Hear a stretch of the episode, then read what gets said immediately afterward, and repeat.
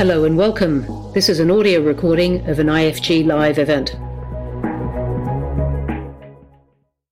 Well, hello and welcome to this IFG Live event, State Aid, a deal breaker for the UK. I'm Thomas Pope, a senior economist at the Institute and a co author of our recent report, Beyond State Aid, which looked at the UK's options for subsidy control beyond the end of this year. State aid is the EU subsidy control system that restricts what subsidies member states can provide to businesses. It isn't an outright ban on subsidies, and while the UK has only made limited use of subsidies within the rules over the last couple of decades, other member states, such as Germany, have made much more use of them.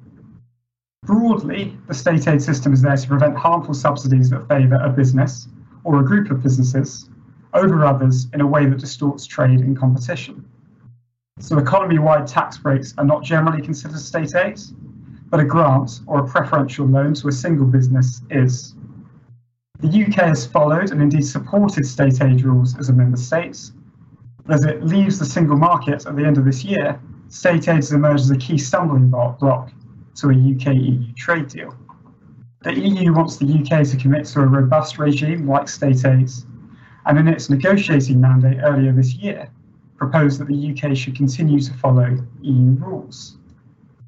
The UK, on the other hand, has so far said that it would not accept any binding restrictions on subsidies in the trade agreements, citing other trade agreements the EU has struck, for example, with Canada.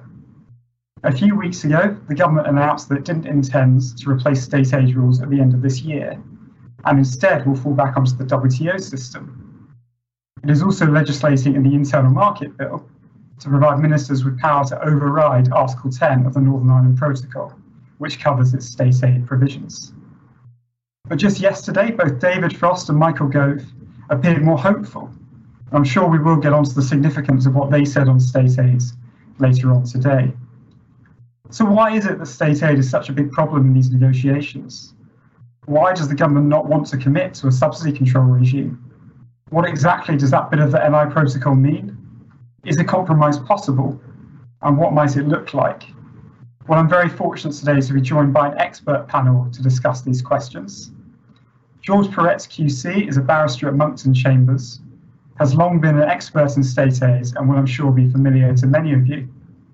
He's a member of the UK State Aid Law Association and was recently a signatory on a letter from experts offering to help the government design its own regime. Allie Renison is head of EU and trade policy at the Institute of Directors and has been a prominent commentator on UK EU negotiations over the past few years. She's also got into the detail on state aid, helping to change the undertaking in difficulty test under the EU's coronavirus temporary framework earlier this year. So we're delighted that she's on the panel today to provide her insights. And last but certainly not least, I'm joined by James Webber, a partner at the law firm Shearman and Sterling, and a state aid lawyer who has written a number of influential papers on the topic already this year, describing a regime based on WTO principles that would meet the legitimate aspects of the EU's demands for UK subsidy control while protecting both EU and UK independence. He has also prepared a draft subsidy chapter for the EU UK FTA reflecting his ideas, uh, which has been published by the UK State Aid Law Association and also adopted by the pro-Brexit think tank Centre for Brexit Policy. Before I go on, let me encourage you all in the audience to please submit your questions through the Q&A function. I'm planning to leave plenty of time to get to those after we cover some grounds with the panel first. So let's get going. And George, if I can come to you first, why is it that state aid is such a big issue for both sides in these negotiations? Well, I think they're helpful to look at the, each side separately. Um, on the EU side, I think the position is uh, it, it's fairly straightforward and, and really readily understood, um, and can be put in quite stark and simple terms. The EU is concerned that if there is a free trade agreement with the UK and the UK has no uh, form of subsidy control regime, the UK will be in a position to offer companies, for example, the um, uh, the, the, opportunity to locate uh, in Europe and in a territory with pretty free access, or tariff-free access at any rate, to the EU, while being able to offer very large bungs, to put it crudely, to those companies uh, of a form that EU member states wouldn't be able to offer because they will remain constrained by EU state aid rules, which will essentially um, prevent them from offering similar bungs because, uh, for example, I mean, if Frankfurt offers a bung to a bank to locate in Frankfurt, that will contravene EU state aid rules because it will, uh, for example, dissuade that bank from locating in Paris. So there's a fundamental asymmetry in the position of the UK and the EU in such an arrangement, and the EU is just not prepared to live with that.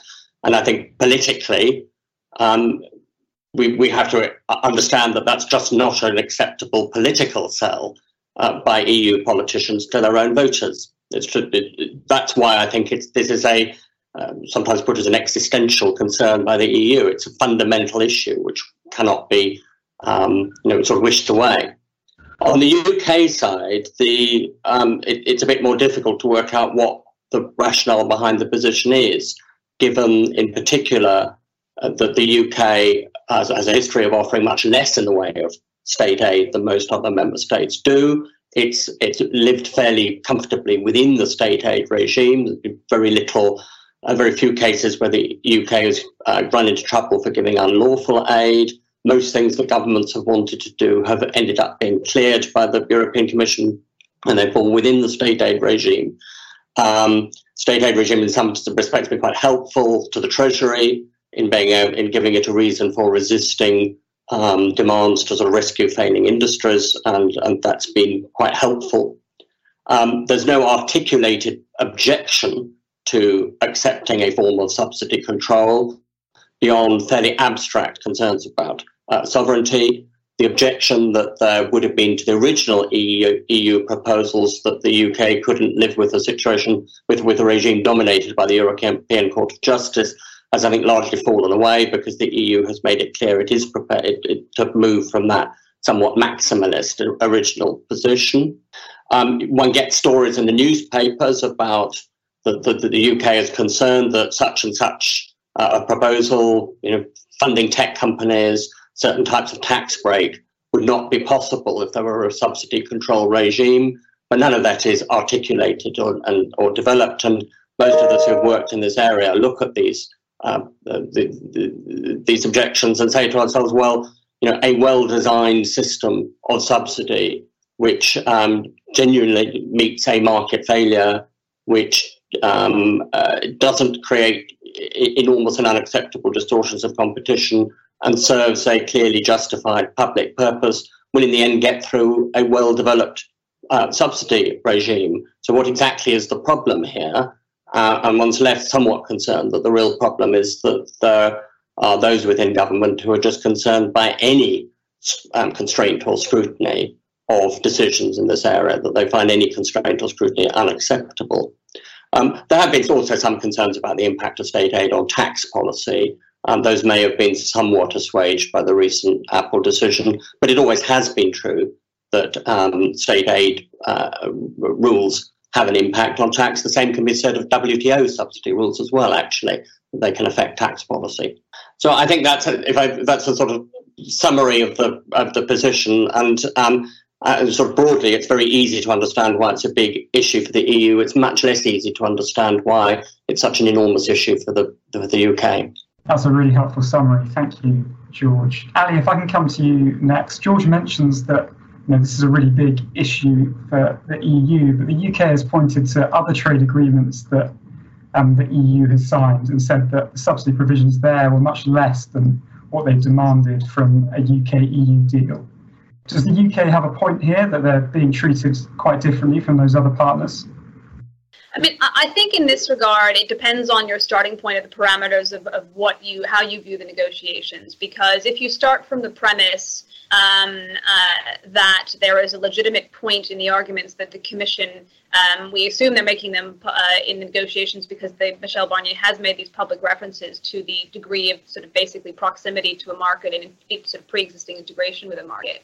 I mean, if, if you think if you stake that as a legitimate starting point, which is, is very much, I think, in contention to a certain degree, um, then you can understand sort of the EU's arguments for sort of wanting to go sort of this and and, and, and uh, you know further forwards. I think it would be actually more interesting to look at, um, even though there is you know there is a focus on free trade agreements here and sort of standard offerings. Well, if you're going to have something that's based on the WTO's SCM agreement on sort of subsidies, subsidies and countervailing measures, then uh, you are sort of moving towards more sort of standard um, uh, areas. I do think that there is a general lack of understanding that um, uh, when it comes to competition, having a level playing field um, or as, level, as close to level playing field as possible is a, a big focus of, of, most trading partners in negotiations. It's just the extent of it. Um, and so, if you were to, I think it would be more interesting to look at where the EU uh, is trying or has tried to go with, for example, Switzerland in this area, because there's not an institutional framework. Um, and I think George probably, uh, amongst others, speak to the sort of specific details of that. But it's it's it's a much more, I think, lax regime. For example, I don't know if the government necessarily has precedents in mind, and this is where the question becomes, you know, is it more focused on uh, as was sort of intimated earlier, this is just about making sure that we don't sign up to any binding standards um, uh, with the EU in this space, or is it about actually what we want to do with those freedoms? And I think you have to answer that question first to know, well, what, what, what is considered acceptable by the government? Um, there has been some reference, I think, and you know, it's, it's hard to look at the detail. There's really in most FTAs. Yes, you can argue that um, there is a direct impact of uh, subsidy rules and how they interconnect with sort of tax arrangements. There isn't that much um, for lack of a better uh, phrase, case law, I think, on this. Um, I don't like to use the word law, but in terms of what the WTO sort of dispute panels have um, have engaged on, I don't think there's that much evidence of it. Um, having said that, particularly in uh, a single market based on sort of the EU's type of legal order, um, it's you know enforcement is very important, and I think that you know perhaps if the EU hadn't come out with its maximalist position, um, the government would have been minded to, uh, you know, never say never, but maybe it would have been more minded to come forward with sort of details of its own regime. I do think it's worth remembering though um, that in the Conservative Party manifesto, you know, if you if we talk about whether there was any sort of hinting of this to come, um, it explicitly linked, um, and this may have given the EU pause for thought, which until this point you would have never expected the Conservative Party administration to make um, subsidy control one of the do or die issues in negotiations over sensible trade continuity or close as possible. Um, but we do have to remember that there was a, a, point in the Conservative Party's manifesto going into the election last year that talked about explicitly moving away from the EU state aid regime um, to create. Uh, we never really saw that much detail around it, but I think the wording was um, a sort of rule for public bodies around buy British, although they seem to link that more with sort of agriculture than anything else. And we do know that sort of public procurement has been a big focus for um, some of the government's advisors to date but as George says, I think understanding exactly what it wants or what it doesn't want out of the regime makes it difficult to know whether what its what its approach in the negotiations is justified or not. Um, uh, without wishing to preempt the question too much, I think you know, uh, speaking to a lot of businesses, yes, um, you know, for the EU, for, for much of the EU, actually, this is a do or die issue in terms of the level playing field. It's interesting speaking to some business organizations in other countries, you know, and you ask them about what their approach to the business organizations in those countries and the member states' approach to the negotiations are. And in some of the bigger member states, you've got people who are worried about trade continuity, but there is a big block who are also worried, particularly in, I think, some of the steel um, industries, making sure that there is that level playing field. The last thing I would say on that is, and, and without seeing the detail of the, the negotiations or a text, although we've seen some discussion about principles that came out, I think, yesterday um, uh, from David Frost's uh, evidence to the Committee on the Future of the Relationship with the EU, that there are some, you know, that the, the, the government's not trying to sort of cast it off wholesale, that we think and hope that they do want to move towards a more UK tailored um, subsidy regime and state aid regime. The question is about enforcement. And the last thing I would say on that is um, George mentioned a reference to tax. I think that that is that is something that probably, even though you had the um, uh, outcome in the case of Apple versus the Commission on this that was more favorable to less certainly less favorable to the Commission, there is that concern about you know uh, that was why certainly the government didn't want to remain in lockstep with the rules was the extent to which tax policy would continue to increase actually. Um, very often you hear some references to uh, uh, Margaret Vestager's um, uh, competition brief, she's done a lot of work also around tax avoidance. And so is that starting to move into normative values? Um, so I think that would probably underscore why there would be actual um, genuine commercial um, and, and government nervousness. But it's really a case of not throwing the baby out with the bathwater. I think there's been some considerable um, surprise that this was one of the issues that we were willing to potentially risk a, a no deal outcome over. Thanks very much, Allie. That is really interesting. Um, James, can I come to you next? So clearly, this has been an area where the government um, has wanted to make stick its flag in the ground, at least to some extent. Mm-hmm. Um, the two sides are still quite far apart. Is a landing zone possible? Um, and I know you've outlined one in some detail. Could you give us the broad strokes of that? Sure. Um, and perhaps um, mention whether you think what David Frost was talking about yesterday um, is consistent with what, what you proposed. Yeah, I mean, I think a landing zone definitely is possible. Um, you know, I'm, a little bit more um, critical of the EU's position. I, I think the um, I'm not sure I fully buy the idea that the the, the EU's motivation for attracting um, uh, for imposing state aid control on the UK uh, is appropriate or justifiable. Um, you know, most FTAs don't, including all the ones that the EU has signed thus far, and the one that they were proposing with the US, which have got similar trade volumes as the as we've got with the UK, uh, did not have uh, you know subsidy chapters which are anything like um, what they proposed initially with the UK. And I also think that the EU starting position was a bit more than maximalist. I mean, I would say the EU starting position was, you know, um, completely outrageous and probably a breach of the withdrawal agreement because it was a, you know, an attempt to try and impose EU law in the UK, which was, you know, directly contrary to, to a sovereign to sovereign trade arrangement. So, so I think the EU's position, they started so far out um, that they are going to have to move an enormous distance, I think. Um, and so, what is the? Uh, but the FTA is very strongly in Euro, in the European Union's interest. It's a good, largely a goods FTA. We don't have um, significant financial services chapters. We don't believe. Uh, we don't have uh, much in the way of, um, uh, you, you, know, other collateral issues the UK is asking for. So, so it is strongly in the EU's interests. And I don't think, I can't really see them um, abandoning an agreement because of state aid and fish, um, which are the last two points we're led to believe. So, what does the compromise really look like? Well, um, you know, I, I, obviously hope that the regime, that the compromise looks a little bit like the one I've written up, unsurprisingly. So, uh, and, and what that what that would imply is, you know, two sort of separate systems, so the, the UK system and, and the EU, the existing EU system. And I think um, we're best served by having standing, so each side being able to participate in the domestic system of the other. And uh, that allows real remedies and, and legal certainty around subsidy, subsidy control. And I think the third sort of element, so separate systems standing in each other's systems, the third element would then be the trigger for engaging the provisions of the subsidy chapter of the FTA would have to be something that actually affects trading competition between the two of us. And, and that is a massive shift for the European Union, which um, whose state aid rules, at least at the level of is it a subsidy, is it state aid or not, don't really have any regard to, to effects. Um, and so it creates a fresh problem, a fresh thought problem, which is well, how, how would you design this effects or proportionality test? Um, and I, I think you can do it in three, three entirely obvious categories, which you've got things that definitely do, things that definitely don't, and then things that would need to be assessed and measured uh, in, in, the middle. Uh, and that assessment and measurement would have to happen in, within the domestic systems of each of each party. And then I think the last sort of point within the domestic regimes would be well, even if you've got an effect, is it justifiable by reference to the public policy goals subsidies seeking to achieve? You typically have this problem where a subsidy would generate an anti competitive effect but the the policy goal pursued by it uh, supersedes or is considered to be more important. I mean, COVID, of course, is an extreme example of that, but very large amounts of state aid are paid because they achieve a regional development goal or they're an environmental goal or such like.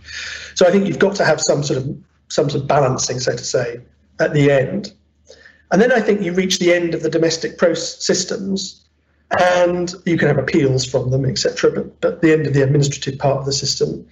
And then if either side is dissatisfied with the outcome it has achieved in the other side's system, uh, really the only the only real approach you can have is is some form of retaliatory retaliatory tariff right structure, um, because you can't have a DRM as it's called, you know, a dispute settlement resolution mechanic that supersedes the domestic decision making processes because the EU is not prepared to accept that because it, it would uh, essentially act as an additional superior layer to the ECJ, which it's not prepared to, to tolerate. The UK is not offered that either. So that the, the structure would have to be retaliation and then a DRM system, which we could make work better than SCM, of course, the WTO agreement, um, which looks at whether tariffs are justified and whether they're proportionate. Um, and that's um, that that's it. That that to me is a landing zone that I think would would be a massive advance on any trade agreement the EU has ever signed before, but would allow both systems to remain independent. Uh, would not have um, some of the problems that the state aid current state aid system has. And and I think listening to David Frost yesterday, you know, a lot of those themes were coming through. I mean, the ideas are not he wasn't developing them in his evidence to the committee, but he talked about an administrative system that looked at proportionality, looked at public policy, whether it can be justified by public policy, um, that's transparent, that generates an incentive effect, right, which would be one of my sort of blacklisted things. You can't give aid if it's not going to achieve anything. So I, so I think, and I hope the UK is moving towards a system like, like the one I've described, and that, that would be a very an excellent outcome for the UK and the EU. Great, thank you very much for that, James. That was a really uh, comprehensive explanation. George, can I just come to you and get uh, get your views on that? I know you you've read um, James's chapter, and do you think that is um, the basis of could be the basis of a compromise? I don't think any of us are absolutely confident about what the EU is prepared to accept or not to accept. But it, it seems to me that, in principle, uh, if the UK can develop a robust system um, of subsidy control, that ought to meet the, the fundamental political problem that I identified you know, right at the outset of, of this the, of this session.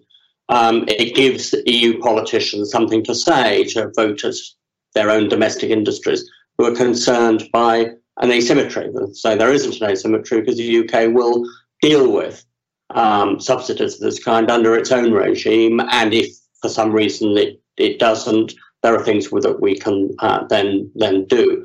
I mean, I think a, a couple of, of, of, sort of comments uh, I, I, I, would add. I mean, I, first, just a minor point on dispute resolution uh, mechanism. Um, I mean, I agree there are certainly problems with that, I think one probably is some form of retaliation regime. It's got, of course, to be able to deal with services as well. So it may tariffs, of course, don't help you much with services. Um, so the retaliation may need to take other forms than tariffs. It might be um, a sort of reduction of um, uh, you know the services privileges of one sort or another, depending on what's what if anything is negotiated, which may not, of course, be that much in terms of services. Um, what I think is also key to the EU, and, and, and, was I think, although I haven't actually heard what David Frost say, I'm relying on second-hand reports. I haven't had time. Um, I think one thing missing from David Frost's um, remarks, which I think is, is from an EU perspective critical, is enforcement and independent, some form of independent regulator. I mean, I think the EU thinks about these things in legal terms um, that's, if you like, a sort of the deformation professionnelle of the EU, but it does think like that. And I just, I think it's going to be very hard for it to accept that a regime that, that is not enforceable, so that third parties can't go to court and force government to comply with it, um, is, is it just simply won't regard that as acceptable, and it will be looking for some form of independent regulator with real powers to say yay or nay. Mean, not necessarily in all cases, but of course, we know that there's a difficulty with state aid measures in the form of primary legislation. The UK constitution wouldn't allow a regulator to overrule those. I think that would be accepted. But fundamentally, the regulator ought to have jurisdiction to say yay or no, nay, and, and in most cases, generate to strike down uh, subsidies that were found to be outside the scope of the regime. Um, uh, I mean, I think the the um, I mean the other aspect of this of course, Article Ten of the Protocol, the well-known dispute about that. Um, uh, it's it has always struck me that the, the I mean I, I, think it's a sort of common ground that Article Ten causes a number of problems. Um, I don't think you'll find very many in the state aid community who think it was a, a, a great article. Um, it has all sorts of um, potential, I think, are now known as reach back effects into Great Britain, and its ambit is going to be somewhat uh, uncertain. You also don't want it running in parallel with the domestic UK regime because that, that way lies madness. You will have a lot of measures that will fall under both regimes. And as Lady Bracknell might have said, to have one subsidy control regime is a necessity. To have two looks like carelessness. Um, I think you need. So, uh, what seems to me to be the sensible way of dealing with Article 10 is for the UK to come up with its own proposals and then go to the EU and say, well, Article 10 was there as a, as a to use the traditional term, a backstop it was there to deal with a situation where there was no FTA and where there was no UK subsidy control mechanism whatsoever. There is going to be an FTA. Here is the UK subsidy regime. You do not need Article 10, or at least you can very, very seriously cut it back um, in ways that need a bit of thought to measures that are genuinely, completely um, inherent to Northern Ireland.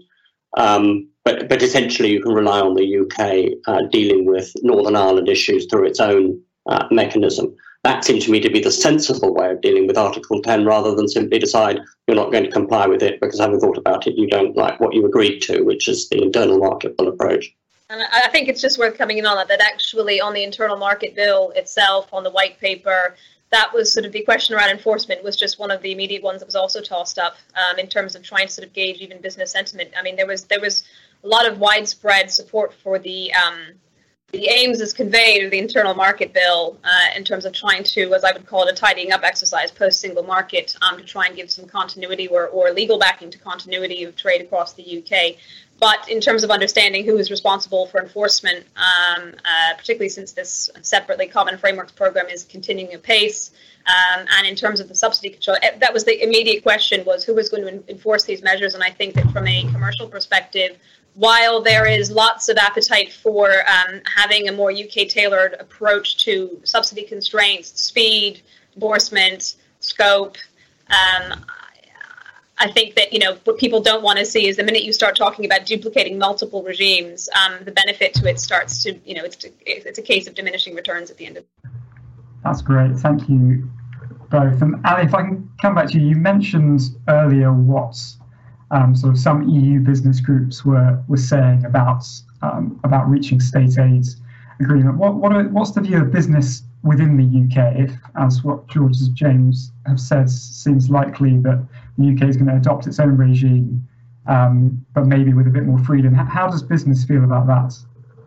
I think that if you're going to, um, it's so difficult to talk about it in without knowing. There's so many variables that matter. So on the one hand, in terms of the communicating the argument that we want more freedom to be able to intervene, I do think that you're going to find that as an increasingly more popular argument in, in light of the pandemic. Although, you know, it depends. Are you trying to hold that up to someone else's regime, or is this the EU's sort of counter um, uh, counterparty in this effect? Because obviously um, there have been the EU's been extremely flexible um, to the point of I'm not going to say that they render state aid rules obsolete at all, but they've been extremely flexible with um, amendments to their temporary framework for for, for state aid. Having said that, you know, if if people feel that that you know, yes, on the one hand they want more freedom to be able to intervene, and I think that state aid is one of those behemoths that um, at its fundamental core, when explained, there is support for having those kind of predictable rules, and I think that was something that came across um, in, in uh, earlier. Is that's important to have? Is that you know while there is a desire to sort of simplify and and um, I wouldn't say speed up, but sort of simplify the rules. No one wants to sort of cast them off wholesale because there is that desire to have predictability on the other side of the transition period. You know, the, the, the more that you are sort of tinkering with the rules, um, the cumulative effect of that can sometimes offset the sort of, you know, how are we gauging whether the regime is more successful in a sense? Is it that speedier decisions are taken? Um, is it that, you know, more, uh, what are we trying to do? I mean, what are we trying to do here to a certain extent? Because the issue in the past, I think that you could probably lay at the feet of state aid um, in different forms is sometimes the inflexibility of it, uh, is sometimes, for example, the extent, the scope of it. So we've mentioned sort of um, the intersection with uh, uh, tax breaks, so to speak, tax arrangements. You know, on the one hand, um, I think you, you are seeing because of the pandemic as an argument. I think businesses are receptive desire to have government taking a stronger hand in supporting industry, particularly at the moment. Although we have to be clear that if you were to look at some of the government's support regimes, you know, the, the coronavirus, the furlough scheme, those are not state aid. Um, so I think the, the real regimes are the, um, the, the access to finance ones, the sort of mm. government-backed loan schemes.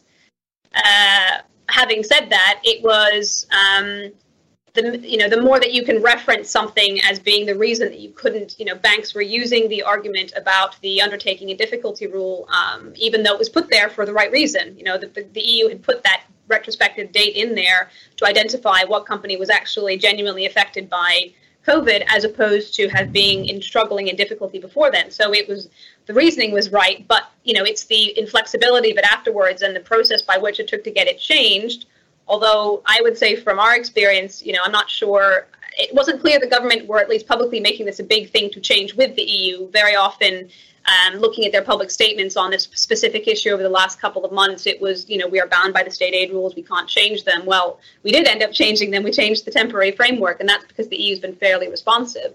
So, you know, I think businesses are receptive to the idea of government taking a stronger hand in supporting industry right now. Um, but they also inevitably care a lot about the fairness and level playing fields. Um, I think people don't realize that, not just in, in, in, Europe, but you know, in terms of while we have a majority of IOD members who support the argument that government should be able to, particularly for those larger um, sort of economy critical big businesses when they get into difficulty, uh, there has been a lot of arguments around you know fairness and what you know who is getting what because if you compare some of the uh, support schemes for COVID in this country to other European ones, even for example, Ireland. Ireland's temporary wage subsidy scheme picks up everyone. Um, not necessarily that the UK scheme is seeking not to do that, but the way in which business is structured, if you're a limited company, there have been lots of exceptions to eligibility. Um, and so if you look at other countries, they've been able to pick up a much bigger share of their workforce. And so I think in this country, actually, the last few months, you've seen businesses start to care a lot more about the level playing field. So, in terms of wider support, they want more freedom to be able to support industry as needed. But I think the rules for that and having a predictable framework is really important, even if it's not the exact framework at the moment, because that predictability um, dimension is really important. And particularly the last thing I would say on that is as a price of a deal, you know, we we've asked members earlier in the year about um, when when alignment was still in play. Uh, you know, did we wanted to make sure that businesses who were, you know, we have a two thirds to one majority in favor of alignment versus prioritizing being able to diverge from the EU. Um, and we wanted to test whether the people who wanted to be able to diverge as their top priority, uh, sorry, the people who wanted to align, did they still want to do that, even if it meant um, aligning to EU rules in um, competition and sort of health and safety and employment? And only one in 10 wanted to disalign off the back of that. So we know that, you know, in terms of the people who, who are wanting to align, that there is that preference for, they're not bothered about um, subsidy rules if it risks a deal with the EU. But I think when you start to go into the detailed examples, everyone has a, a memory of a state aid rule that went against the, uh, not so much went against the UK, but something was chalked up to state aid rules, I should say. Very often, I think things are blamed on state aid rules, sometimes appropriately, sometimes as the reason for not actually asking the EU in the past to clear something. So we do have governments, you know, whether they are conservative or Labour in the past, who I think have been sometimes quick to not take action intervene, um, but not wanting to actually go there and try and get the EU to clear it in the first place. Great, thank you very much, Allie. That that's a really good summary. Now, I still have some more questions I want to ask, but I noticed that a lot of our audience do too. So perhaps I'll move on to audience questions now, and we'll cover some of my other questions through that. I'm going to start with a question from uh, Alexander Rose, um, who says, should the UK regime have a regulator? If so, what powers should they have? And I'm just going to tie it in with another question from Jill, who says, can the UK give the EU sufficient guarantees on independent enforcement, given the constitutional position of the CMA? ministerial appointments potentially abolished by primary legislation, as you mentioned, George. Um, James, perhaps I'll come to you first on that one. Well, I, I mean, I think the UK should have an independent regulator. Uh, sorry, the UK should have an independent regulator. um, and I'm not particularly um, driven by the EU's requirements in that regard, but like, I think that we need it from a union point of view primarily. Uh, you know, th- th- these these issues, state aid and subsidy control has the potential to be very, very um, dis, uh, you know, what's the word? You know, can create a very strong pulling apart effect. Disuniting. Between, uh, disuniting. Uh, between the, the nations of the union. And, and I think um, that's the most important reason to have a, an independent regulator that all nations of the United Kingdom can look to as making decisions which are impartial, which are based on evidence and on the effects uh, of particular measures. And you know, we don't have um, you know, devolved administrations seeking to disunite the the kingdom, so to say, by uh, proposing measures which are, um, you know, going to give dairy farmers in the borders areas, you know, a, a larger milk subsidy than the dairy farmers in Northumbria, um, and sort of generating that that that tension. So I think the best way to diffuse that is not through the Treasury and Whitehall, but through an independent regulator. So that's the primary reason to have an independent regulator. Um, the EU would the EU accept the CMA? I mean, frankly, um, you know, the, the, the, CMA is a much, much more independent uh, and regulator than the Commission is. which, if anyone's ever done a state aid case, um, you know, it's wildly political uh, as to whether or not proceedings are opened, the type of standard of evidence that you have placed on you to prove that you you meet the, the criteria. Um, I mean, it's an extraordinarily political process. So, so I, I, I think um, I can't imagine the, the Commission would have the chutzpah to, to seriously suggest that the CMA is less independent than than they are. That would be uh, that would be a jaw drop moment, I think. I mean, I think I think it's. I, I, don't even think we need to speculate. I mean, the Commission did accept in, when when thinking about the um, the, the, old May Northern uh, uh backstop proposals, which um, which, which, involved a, an, an, independent UK state aid regulator administering effectively the EU state aid regime as a domestic regime. Yeah. Um, and the text of that referred throughout to there being an independent regulator, and it was, I think, understood by everybody that that meant the CMA.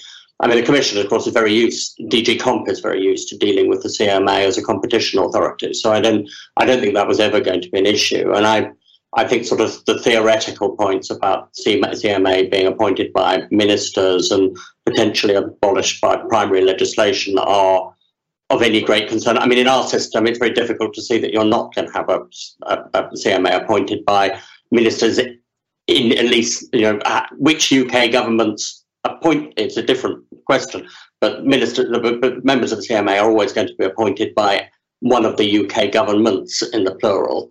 Um, so that is, it's hard to how you get around that. And of course, in the UK system, as the Commission is well aware, anything can be changed by primary legislation. So if you're going to create that as a problem, you, are you're, you're, you're generating a problem that, as you know, to be insoluble. So they won't generate it as a problem. I, I mean, I entirely agree with James, and I, really that takes us to other parts of the internal market bill as well. There's a real issue about the way in which um, these issues um, are impinging on the powers of the devolved government. Um, the, the, the, I think it's now clause 50 of the internal market bill um, makes uh, subsidy control a reserved matter which is um, a matter that the, the, devolved governments are all protesting about because they see the potential for uh, interference in, uh, uh, you know, right across the range of activities that are that, that they currently uh, deal with. And it does seem to me, in fact, I've argued for it for years. I remember putting this idea to the further the Brexit Select Committee as it then was, and being asked about it, um, unsurprisingly, by Joanna Cherry um, it would seem to me that if the CMA or is to have a state aid role or any different state aid regulator, it seems to me that the case for having that regulator appointed by all four UK governments and not just the Westminster government is actually unanswerable. Um, it would also, of course, make that entity more independent because it would have four masters and not just one. I think it's also worth remembering that, um, you know, only a few months ago, despite the specifically in this in this subset of the negotiations, the arguments are being made with some trepidation, ironically, um, about whether actually this is a this is a conservative government that wants to be able to intervene more, rather than this is just about sort of an argument over sort of the sovereignty of the rules. Um, but you know, a few months ago, that the CMA is itself sees post Brexit. You know, I think it was the the chief exec who actually said that they saw an upside in taking back control of the decisions and wanting a more active role in scrutinizing. They'll have they'll have plenty of other work cut out for them with, with, with Brexit as a consequence, which I think leads to the question: Is it will it be a subsidiary of the CMA? If it is, if it is an independent regulator and it is the CMA, you know, under what aegis is it? Um, but they, you know, the, the CMA wants the powers to take on the powers to impose fines on um, I wouldn't say that they have necessarily U.S. tech giants in their sights, but I think they want to be as active, if not more of a um, you know tough cookie, so to speak, than than the Commission was on some of these areas. So um, you know we shouldn't we shouldn't forget that actually that, that the the, the origins of this from a UK standpoint are actually, um, despite the questions that the government's current approach to this and the negotiations are leading about what is its intent here, you know, the UK still is is may see out of Brexit actually um, a benefit to actually going harder, tougher, and, and you know being actually less political than the Commission, but certainly no less um, uh, robust in its enforcement work. Right. So another question here uh, from Guitars George says, what work has the UK actually done to develop a robust system? Does anyone actually know? If I can tie this into um, another question, so if, if we are to reach a deal with the EU, um, which presumably will be contingent on the UK having its own regime, what prospect is there of that regime being ready for January when we leave the transition period? Um, and, and if that's going to be a problem, then what, what is the interim arrangements going to be? Uh, who wants to take that? George, should I start with you? Shall I first start? I mean, we were told um, in March by Michael Gove giving evidence to the um, uh, further relationship that committee that there would be a robust subsidy regime the EU would find acceptable, in you know, re- ready by now. And we were told in June by BEIS in a letter to the House of Lords Select Committee that they were, quote, working apace to develop a, a regime, quote, in tandem with the EU negotiations. Um, so far, no sign of it. Um, and I, I, don't think I'm aware of anyone who's been approached for discussions or consultation about that. Indeed, that was one of the reasons why I supported the letter that James and uh, Alex uh, wrote to the Prime Minister uh, the other week, um, mm-hmm. because it seemed to me that the, the, the was entirely unclear to us where the proposals had got to, and it also struck us they might well need some help from outside because a lot of very difficult issues to be thought through. Um, and the experience of practitioners in, in, in operating these regimes is, is likely to be quite important in getting the regime designed properly. Um, I mean, there, as far as we know, there isn't a regime sitting ready to be produced. Um, I have to say, if there was a regime sitting someone, some in a drawer ready to produce, ready to be produced, it would almost certainly have problems in it because, as far as I'm aware, as I said, nobody from outside has seen it, um, and um, it's likely to raise some problems.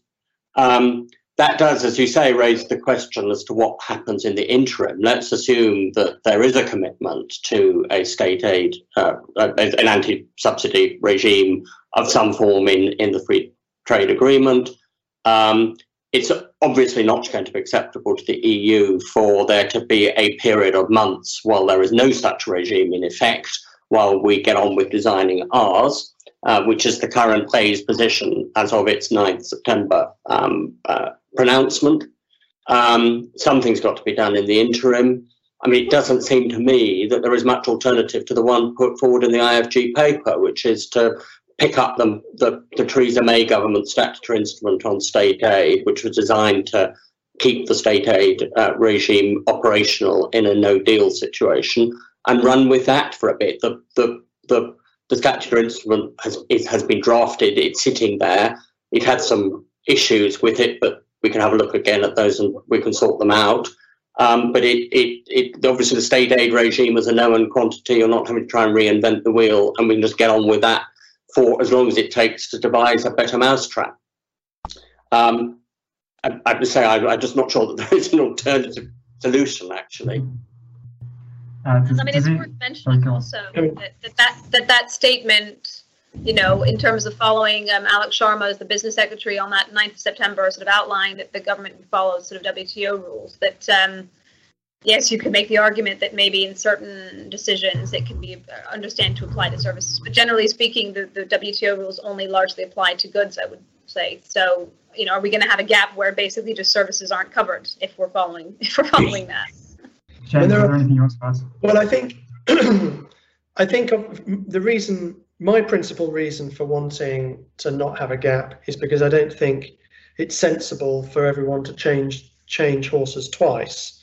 If we're moving from a state aid the EU state aid rules, which Byzantine as they are, are understood by those who play the system, play in the system, play the system is a bit unfortunate, play in the system.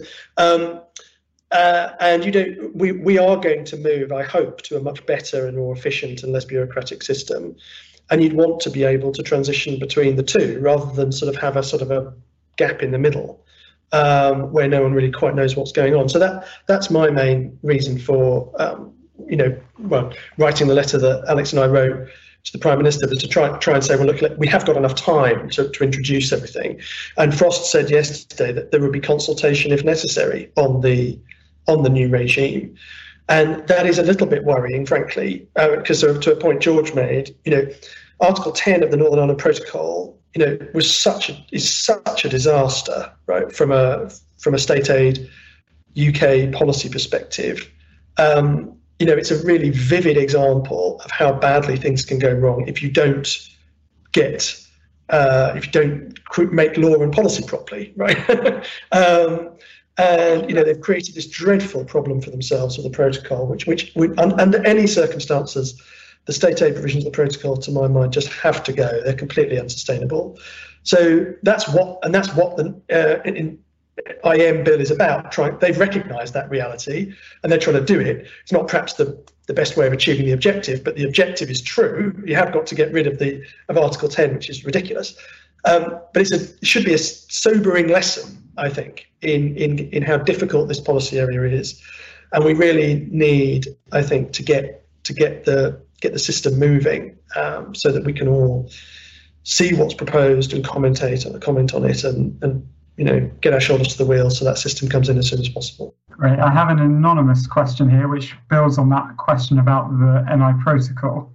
So, per the protocol and ramifications of state aid, does the panel think Northern Ireland will come out of this with an advantage or a disadvantage in comparison with GB? Well, I'll take that. I mean, the Northern the state aid provisions of the Northern Ireland Protocol must go. they're un, they're unworkable, and they must go. So if you're going to have a trade agreement with a state aid chapter, then that is what should replace it. And so you have a UK-wide system um, with an in, CMA as an independent regulator appointed by all four nations, and that's the answer. Right? That there isn't a world, in my view, where the state, the Northern Ireland Protocol, can can stagger on uh, the state aid provisions of it with a separate GB system. I mean that that that's I mean George has said you end up with two systems. You've got what's the interlinkage between the two becomes very vexed uh, between you know, on all sorts of levels. So so I you know I very much hope the government is is telling the UK the the EU whatever it is we agree Article 10 goes. It's, it's an interesting question just briefly raised there because about how the EU sees the, the protocol, the implementation of the protocol, because there's been so much focus, even though this is probably the most vexing part of it to sort out, there's been so much focus on the internal movements within the UK and is the government abiding by what it signed up to in the protocol? And the EU's approach from the get go was to say, I think if the government had come out and even countenance the possibility that there was going to be any kind of um, alignment with EU rules in any space in its um, uh, provisional negotiating text when it sort of sent that out. Um, I think that if they'd left that possibility open, then um, there you could have sort of reasoned that actually, well, the FTA is just naturally going to pick up a lot of the um, uh, uncertainties, holes, or I would say inconsistencies in some areas of the protocol. Um, because they didn't make that commitment, in some areas, it made it a lot easier for the EU to say, well, you're not aligning, we're going to have certain controls, and therefore we need to see your implementation of the protocol in these areas around sort of customs and controls and checks and everything now, because we really can't argue or say or rely on this sort of the argument that the FTA now that we know you're not doing any alignment, is going to pick up some of this. I think the approach is different because all that focus was sort of saying it doesn't matter what you do in the FTA now. This protocol is going to stand. The um, exit and summary declarations is going to stand in either direction, no matter what, regardless of what happens with the deal. State aid was a very different beast in that sort. So I'm really intrigued by sort of what James is talking about there. Does you know do both sides recognize that as opposed to where there's a tension about do certain obligations around goods movements of the protocol have to be held up regardless of whether there's an FTA? Do both sides actually is there a consensus that actually that protocol, that part of the protocol in state aid cannot stand on its own and has to be dealt with through the FTA? I don't think there's a consensus on that at all.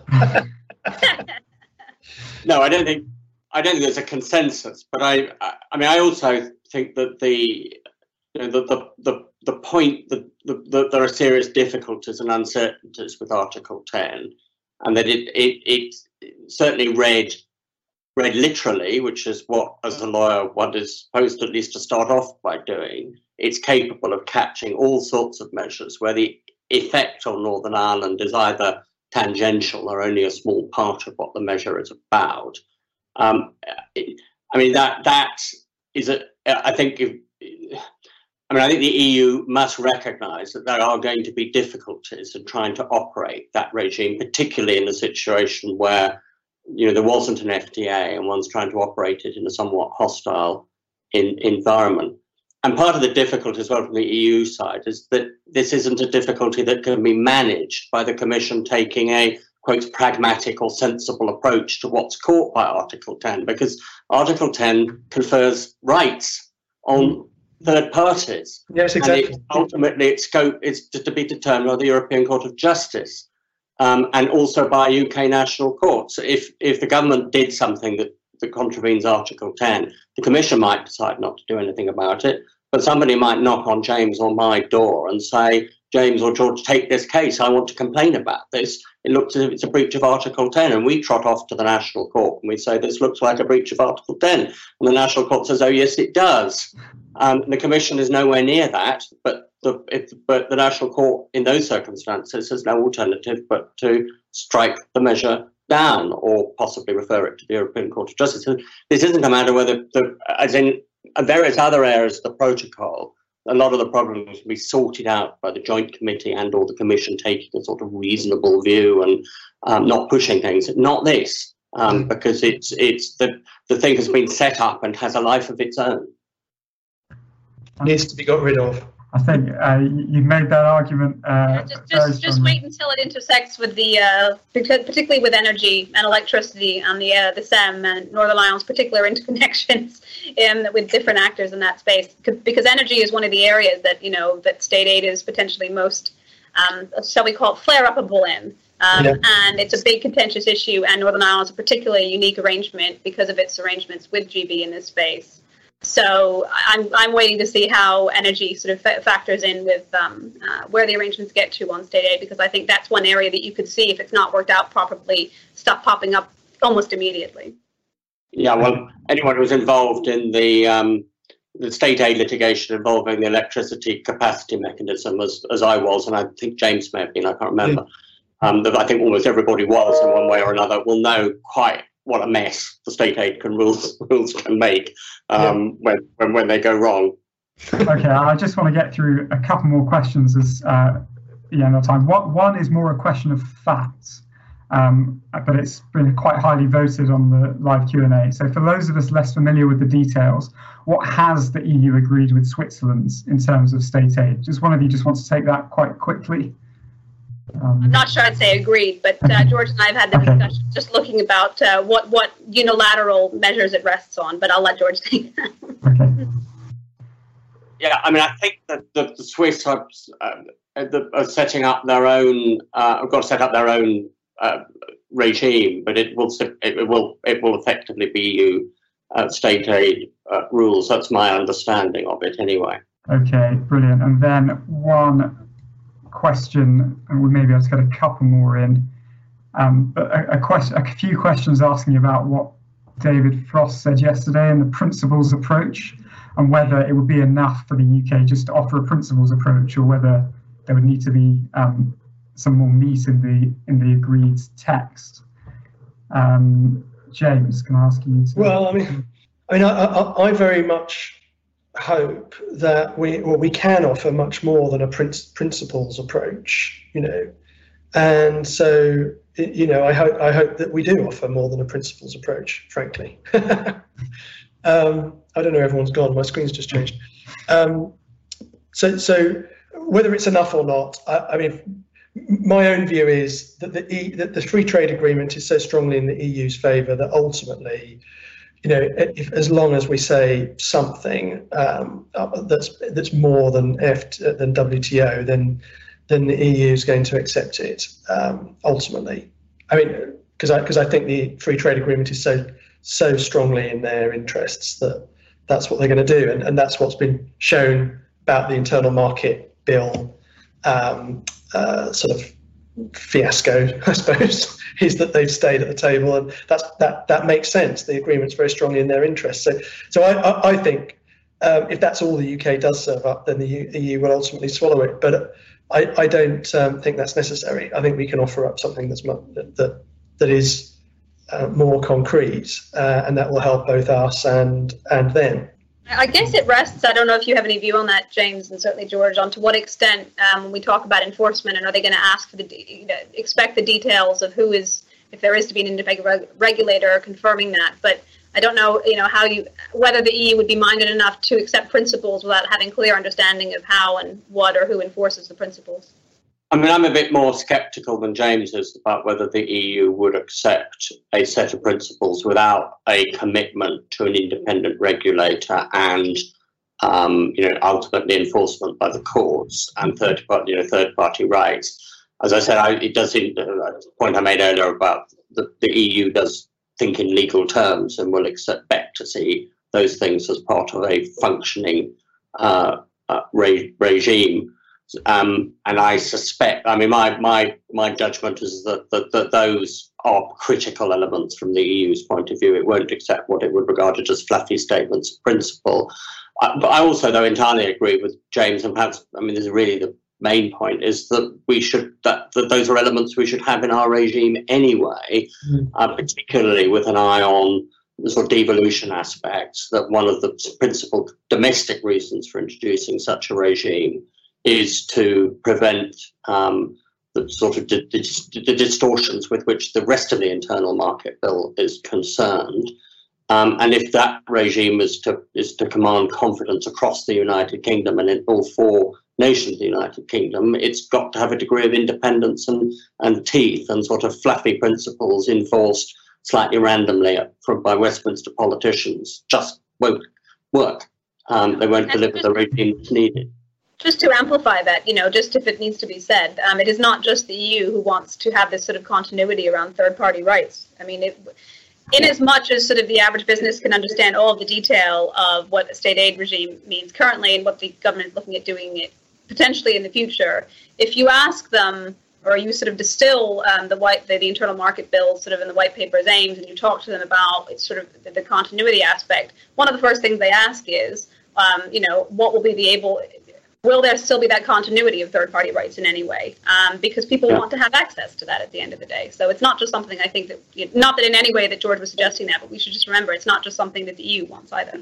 Thank you, everyone. We, we could keep talking about this for, for hours, um, but unfortunately, our time is up. So I'd like to thank all of my panelists, um, George, Allie, and James, for a really interesting discussion. And thank you to all of you who were watching along and asking your questions. Um, we managed to get to most of them, although I'm afraid there were a few that we couldn't address. Um, let me just point you to a couple of other IFG Live events coming over the next few days. Tomorrow we have one on security and Brexit. That's tomorrow morning. That's not one to be missed. And then next Tuesday, I believe, is a, an event titled Deal or No Deal, which will be looking um, even more broadly as we reach that 15th of October deadline about whether we expect there to be a deal or not. Um, so thank you all very much for watching. Thank you for listening, and we hope you've enjoyed this edition of IFG Live. Please do subscribe to hear more, and if you'd like to know about our upcoming events, please visit instituteforgovernment.org.uk/events.